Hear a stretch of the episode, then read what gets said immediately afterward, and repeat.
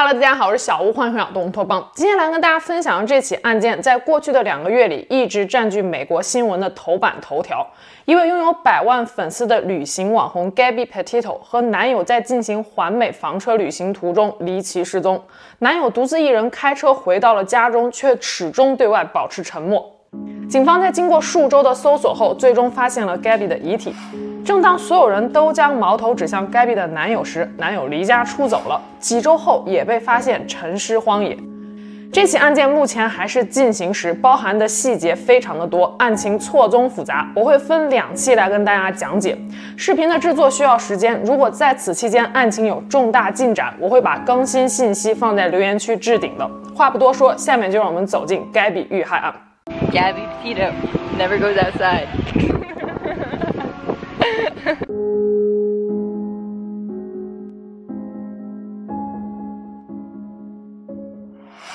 主人公 Gabby Petito 加比佩提托，一九九九年三月十九日出生于美国纽约长岛。下面有一个比他小几岁的弟弟 TJ。加比的父亲约瑟夫佩提托和母亲妮可在生下 TJ 后不久就离婚了，之后各自组建了新的家庭。加比的继父名叫吉姆，继母名叫塔拉。除了 TJ，加比还有五个同父异母或者是同母异父的兄弟姐妹。年幼时父母离异，并没有对加比的性格和成长造成多大的负面影响。加比的继父和继母都把加比视如己出，加比也因此和家人的关系非常的亲近。被爱包围着长大的加比，开朗乐观，喜欢冒险，热爱大自然。高中时期，加比认识了布莱恩·劳德里，不过当时两人并没有开始交往。高中毕业几年后，加比和布莱恩重新频繁联系起来。二零一九年三月，两人第一次约会，并且确立了情侣关系。加比和布莱恩有很多共同之处，比如说布莱恩也崇尚大自然，是个环保主义者、极简主义者，平时最喜欢徒步旅行。开始交往之后，他们一起去旅行，一起去野营，彼此仿佛有说不完的话。二零二零年七月初，布莱恩向加比求婚了，随后在 Instagram 上贴出了两人的订婚照片，说道：“和你相遇后的每一秒钟，我都好担心这一切只是在做梦，唯有死亡能把我们分开。”你能答应嫁给我，真的是太好了。加比也在自己的 Instagram 上贴出了两人第一次约会时吃寿司的照片，并且说道：“布莱恩向我求婚了，我答应了。”布莱恩的父母克里斯和罗伯塔都非常喜欢加比。在两人订婚后，克里斯和罗伯塔甚至邀请加比来到佛罗里达州北港和他们一起居住。加比也非常喜欢北港，那里有阳光、沙滩和美不胜收的国家公园。直到案发之前，加比和布莱恩一家人的相处都非常的愉快。虽然已经订婚，但是布莱恩和加比都还年轻。在两人正式举行婚礼之前，他们想要完成一直以来的梦想——一次环美房车旅行。二零二零年十二月，他们买下了一辆白色福特全顺面包车，改造成了小型房车。布莱恩在他的 Instagram 上兴奋地发文说道：“房车上的小花园，新车代表着新旅程的开始。”但是由于新冠疫情的影响，加比和布莱恩的旅行计划一再搁置。时间来到了二零二一年。二零二一年三月，他们去了乔治亚州著名的阿帕拉契步行道进行徒步旅行，庆祝加比的二十二岁生日。六月，他们开着房车来到了纽约长岛，看望加比的父母，参加加比弟弟 TJ 的高中毕业典礼。此后，他们决定从纽约开始，依次打卡堪萨斯州、科罗拉多州、犹他州、怀俄明州，最后一站将拜访一位居住在俄勒冈州波特兰的朋友。整趟旅程计划耗时四个月。二零二一年七月二日，加比和布莱恩怀着激动的心情出发了。此前，加比是一位营养师。在决定进行环美房车旅行之后，加比辞去了工作，决定之后成为一名全职的旅游博主。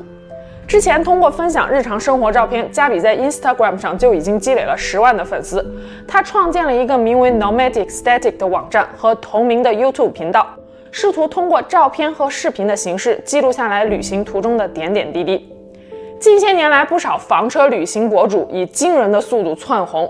沿途的美景，博主说走就走的勇气，以及他们独特的生活方式，很容易引起观众的好奇心。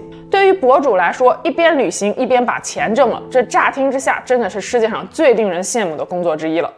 在加比和布莱恩出发之际，接到了父亲约瑟夫的电话，说打算和加比的继母塔拉也搬去佛罗里达州，这样可以离加比近一些，也方便之后和布莱恩家商量他们的婚礼事宜。加比和父亲的感情很好，这个消息无疑让加比欣喜若狂。只是让约瑟夫没有想到的是，女儿最终没能从这趟旅途中回来。七月五日，他们从纽约一路驱车来到了堪萨斯州纪念碑岩。七月八日，打卡科罗拉多泉。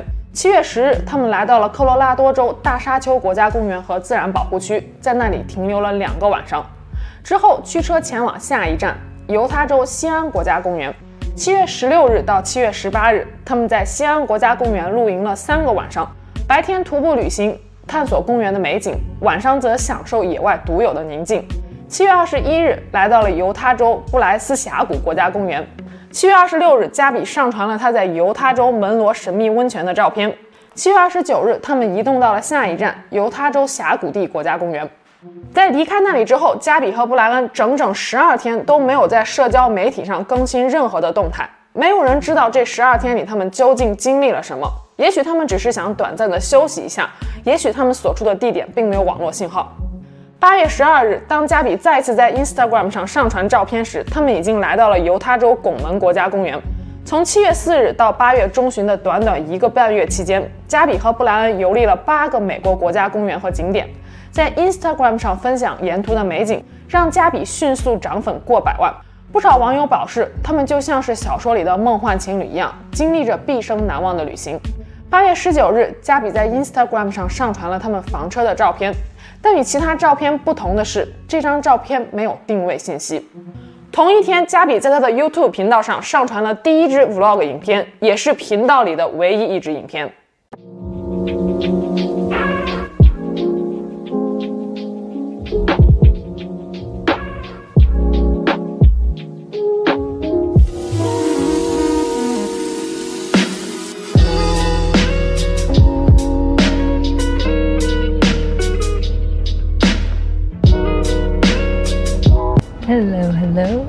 Good morning. It is really nice and sunny today. Brian's stretching, doing some morning yoga. We are right outside Capitol Reef right now in a uh, free dispersed camp spot. And we've been lucky so far at all the places we've stayed, but I'd say this is one of the best so far. 八月二十五日，加比最后一次在 Instagram 上发帖，手中捧着一个可爱的小南瓜，附文写道：“万圣节快乐。”和十九号的贴文一样，这次发帖也没有定位信息，所以发帖当时加比和布莱恩究竟在哪里，我们无从得知。第二天，八月二十六日，加比的母亲妮可收到了加比的信息，说他们打算前往怀俄明州的大提顿国家公园。八月三十日是加比和家人的最后一次短信联系。他说道：“优胜美地没有信号。”他们尝试给布莱恩的父母打电话，想要询问他们有没有两个孩子的消息，结果电话一直无法接通。从八月三十一日到九月十一日，加比的家人给加比和布莱恩打了无数通电话，发去了无数条短信，但依然都无法联系到他们。九月十一日晚上六点五十五分，加比的母亲妮可正式向警方申报了失踪。然而，此时让妮可万万没有想到的一幕出现了。警方调查后得知，布莱恩在九月一日就开着房车回到了他父母位于佛罗里达州北港的家中，可是加比却没有跟着一起回来。就在加比的父母满世界找他的时候，布莱恩一家却选择了三缄其口。在案发之前，加比一直和布莱恩一家生活在一起，所有人都知道他们是一起出去旅行的。现在只有一个人回来了。难道布莱恩的父母都不好奇加比究竟去了哪里吗？由于加比失踪的具体地点无法确定，可能是在美国的任何一个州。FBI 很快介入了案件的调查，他们尝试联系布莱恩，想要获得更多加比失踪之前的消息，可是布莱恩却拒绝了警方的问讯要求。他们一家雇佣了律师，律师代表他们发布声明说。在此类案件中，失踪者的另一半总是引起高度的关注。布莱恩所说的每一句话都可能被曲解，最后用来指控他。就这样，布莱恩拒绝和加比的家人联系，更拒绝配合警方的调查。Two people went on a trip, one person returned, and that person that returned isn't providing us any information. 布莱恩很有可能是加比失踪前最后见到他的人，也是承诺和加比共度余生的人。加比的父母被布莱恩一家人如此不配合的态度给震惊了，最终只能通过媒体请求他们协助调查。We are writing this letter to ask you to help find our daughter. We understand you are going through a difficult time, and your instinct is strong to protect your son. We ask you to put yourselves in our shoes. We haven't been able to sleep or eat, and our lives are falling apart. We believe you know the location of where Brian left Gabby. We beg you to tell us. As a parent, how could you let us go through this pain and not help us? FBI 派人二十四小时在布莱恩家门口蹲点。与此同时，不少民众也自发型地组织了示威活动，要求布莱恩说出他为什么丢下加比就自己回来了。 社交媒体上，加比和布莱恩表现得非常的恩爱，就像梦幻情侣一般。但不得不说，这也许只是他们想要展示给大家的样子。他们之间的关系可能还有更多不为人知的一面。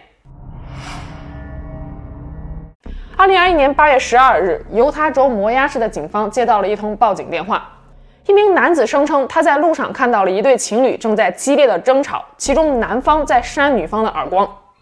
Hi, I'm calling to report a domestic dispute. They just drove off. What were they doing? Uh, we drove by and the gentleman was slapping the girl. He was slapping her? Yes, and then we stopped. They ran up and down the sidewalk. He proceeded to hit her, hopped in the car, and they drove off. All right, I will let somebody know. Thank you. 顺着线索，警方很快找到了这对情侣，他们正是加比和布莱恩。当时布莱恩正在超速驾驶，并且撞到了路边的道牙。 警方很快拦停了他们。执法录像中显示，坐在副驾驶的加比一直在哭泣。What's going on? How come you're crying? I'm sorry. We've just been fighting this morning. Some personal issues. It was a long day. We, we were camping yesterday and camping got got flies and stuff. 警方问加比为什么哭，加比解释说只是他们之间的一些个人问题。紧接着，布莱恩道歉说他不应该超速驾驶，也不应该撞上路边的道牙。还没等布莱恩说完，加比就抢话说道：“是他的错，是他让布莱恩分神了。” I'm sorry, I'm sorry, hit the the bump there. I was distracting him from driving. I'm sorry. 警方让加比下车，尝试安抚他，但是在整个执法过程中，加比都一直在哭泣，完全没有办法冷静下来。他情绪崩溃地诉说着，他有严重的强迫症，无法控制地一直整理和打扫他们的房车，再加上最近压力非常的大，所以有时候情绪很不好。I have really bad OCD, and okay. I just, I was just cleaning and straightening up the back of the van before, and I was apologizing to him and saying, I'm sorry that I'm so mean, because sometimes I have OCD, and sometimes I just get really frustrated, not like mean towards him, I just like, I guess my vibe is like, I really, I am like in a bad mood. And I was just saying, I'm sorry if I'm in a bad mood. I just been really stressed. I had so much work I was doing on my computer this morning. 加比说，他最近总是情绪崩溃，是因为他刚刚开始创业，尝试制作自己的旅行网站。可是布莱恩总是说一些打击他的话，这让他倍感压力。当天早上，他们再次发生了争执。布莱恩甚至跟加比说，不让他上车，他应该走一走，冷静一下。Building my website, I've just been really stressed and he doesn't really believe that I could do any of it, so that's kind of been like a, I don't know, he's like down there, I don't know, we've just been fighting all morning and and he wouldn't let me in the car before. And then Why I, wouldn't he let you in the car? Because you, because of your OCD? He told me I needed to calm down, yeah. but I'm perfectly calm, I'm calm all the time, and He really stresses me out, and I just, and this is a rough morning. 由于马路上的温度太高，加比又一直在哭泣。警方让加比坐上了警车的后座，然后过去对布莱恩例行问话。这时，警方注意到了布莱恩脖子上、胳膊上和脸上的刮伤。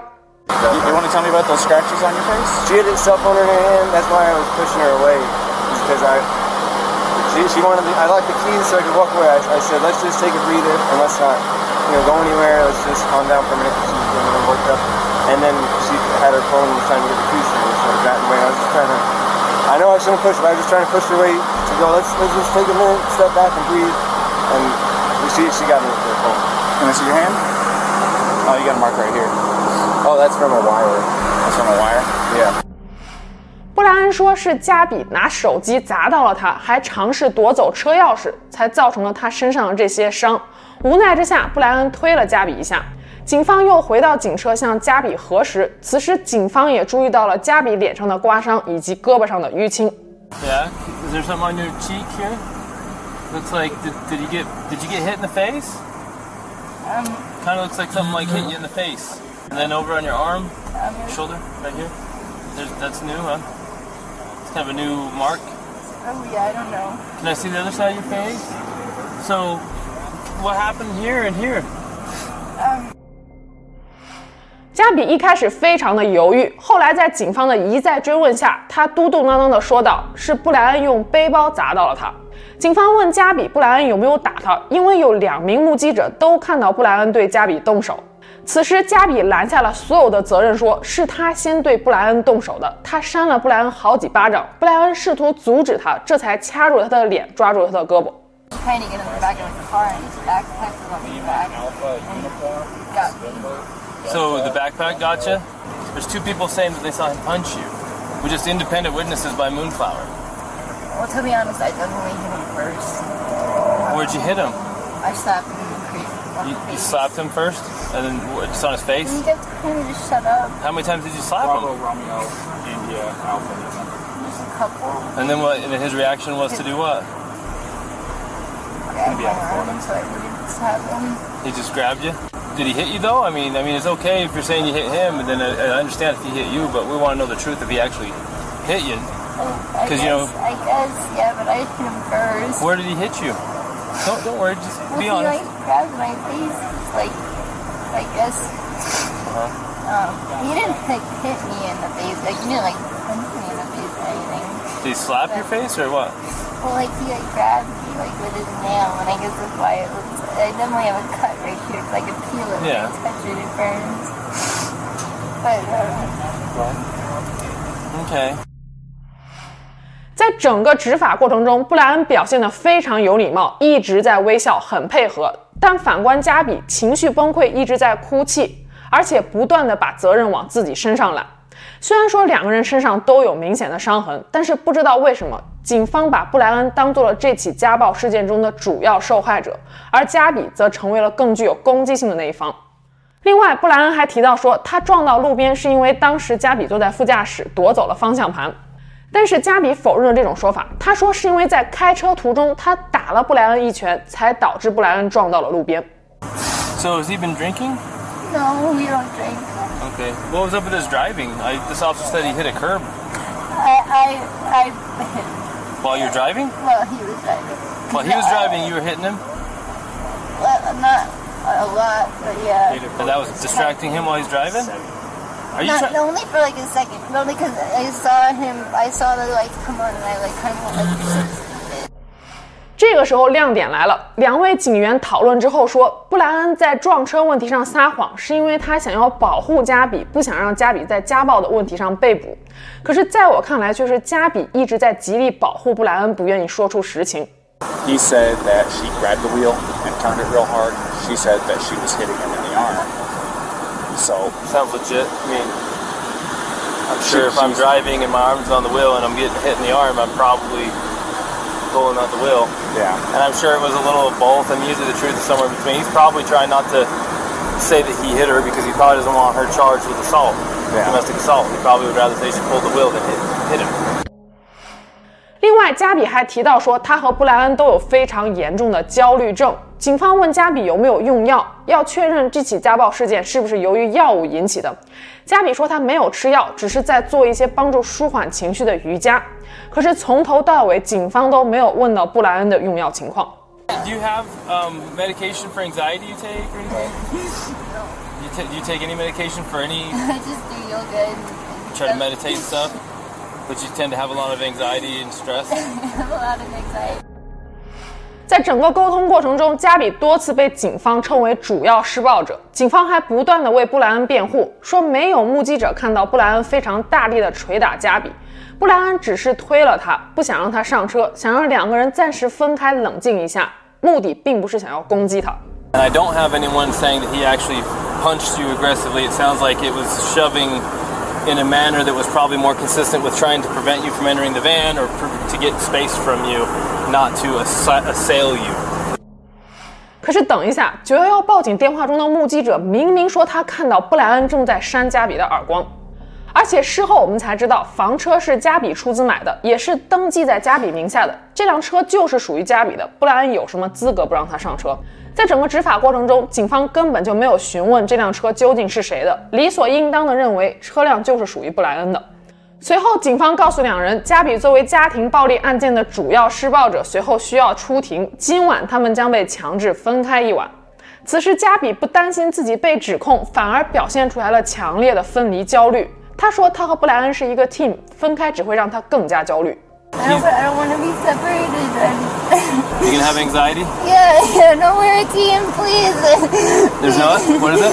No, like, we're a team, please. I'm gonna, it's gonna give me so much anxiety. Can we just have like a, a driving Okay, ticket? the, the very best thing I can do is call my supervisor and see if I'm missing something here. because if we, I'll, I'll pay any driving ticket, a parking ticket, anything. Okay, Gabby? If that'd be Gabby, better. Try to calm down and I'm gonna go call a supervisor. But I don't think that there's much I can do, but let me see if the supervisor can tell me something I'm missing to make I this not can't happen. feel over it. I can't. I couldn't handle that. I'm sorry. 在商议过后，警方决定不起诉加比，但还是让他们分开一晚。布莱恩作为这起案件中的受害者，将会在警方安排的酒店里度过一晚，而加比则留在他们的房车中。在整个执法录像中，加比多次被称为主要施暴者，即使是他的脸上和身上也有明显的伤痕，这在事后引起了很大的争议。很多相关人士都说，录像中很明显的可以看出，加比才更像是受到威胁的受害者。I looked at it with an FBI agent friend of mine, and I was terrified when I first saw it, when it didn't come out that the, pe- the wonderful people who made the call said that he was slapping her. And so the, the two deputy sheriffs say that he was the victim. Um, and she, we looked at it, this FBI friend of mine and I looked at it and I said, This girl's terrorized. This is classic domestic abuse. He's terrorized her not to tell the cops that he was the aggressor, he was the slapper and the puncher.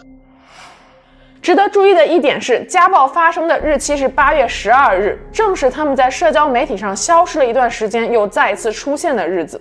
而这次的争吵和此前他们的消失有没有关系，也没人知道。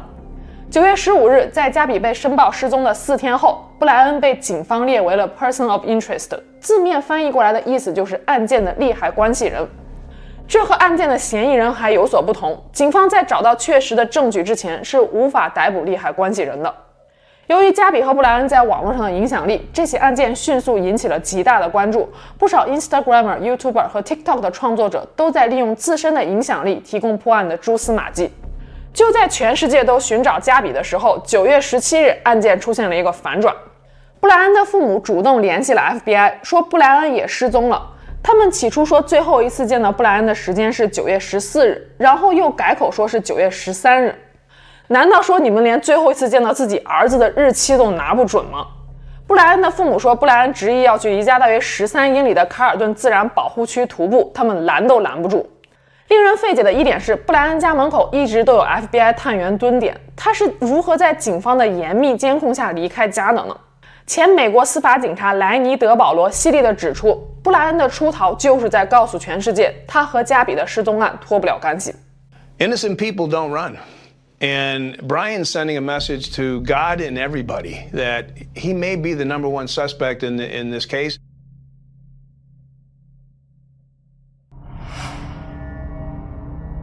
九月十九日，一个名为 Red White Bassoon 的 YouTube 频道上传了一支影片，对警方寻找加比的下落起到了至关重要的作用。这也是一个房车旅行频道，由简和凯尔夫妇俩一起经营。他们带着三个孩子，分享一家人在路上的生活。八月二十七日，他们开车来到了怀俄明州大提顿国家公园，在一个偏僻的小路旁看到一辆白色的面包车。一开始，这辆面包车并没有引起他们的注意，直到几周后的九月十九日，他们在剪辑影片的时候，才惊讶地发现这辆车竟然和警方公布的加比的房车一模一样。而且，大提顿国家公园也是加比在失踪前跟母亲发信息说到了他们将要去的下一个目的地。影片上传后，眼尖的网友们注意到，面包车的后方有一只拖鞋，和执法录像中加比所穿的拖鞋很像。还有人说，他们在面包车旁边的空地上看到了一个人影，怀疑是布莱恩在掩埋尸体。另外，影片中还有一个细节是，一开始面包车有一扇后门是开着的，可是当镜头慢慢走近后，门关上了，也就是说，在影片拍摄当时，面包车上可能是有人的。这支影片迅速席卷了网络。九月十九日，警方顺着影片的线索，在大提顿国家公园附近发现了一具人体遗骸。经核实，遗骸就是加比佩提托。尸检结果显示，加比的死因是窒息而亡，而且凶手是徒手勒死了加比。死亡时间大约是警方发现遗骸的三到四周之前，也就是八月底左右。加比被证实死亡之后，最初处理加比和布莱恩家暴事件的警员受到了铺天盖地的指责。最为讽刺的是，在执法录像中，一位警员说道，在很多家暴案件中，女性不愿意他们的配偶得到惩处，会一次又一次地回到他们配偶的身边，只希望他们能够停止暴力。可是这样做只会让事情变得越来越糟，最终的结果就是女性被残忍地杀害。It's because too many times women who are at risk want to go back to their abuser. They just wanted him to stop, and they don't want to have to be separated. They don't want him charged. They don't want him to go to jail, and then they end up getting worse and worse. Uh, treatment, and then they end up getting killed. 警方在明知道女性在家暴案件中的被动处境的同时，还将加比称为是主要施暴者，这让无数网友感到愤怒。目前，摩押市警察局长布莱特已经申请了休假。加比的母亲说，她根本无法完整的看完执法录像，她说只想冲进荧幕里把女儿给救出来。It's just hard to watch. I, I wanted to jump through the screen and rescue her, and. It's a shame that it ended the way it did, but it makes me sad. 杀害加比的真凶究竟是谁？加比全民通缉的未婚夫布莱恩又是如何被确认死亡的？更多细节我们下期揭秘。今天就我们下期节目见了，拜拜。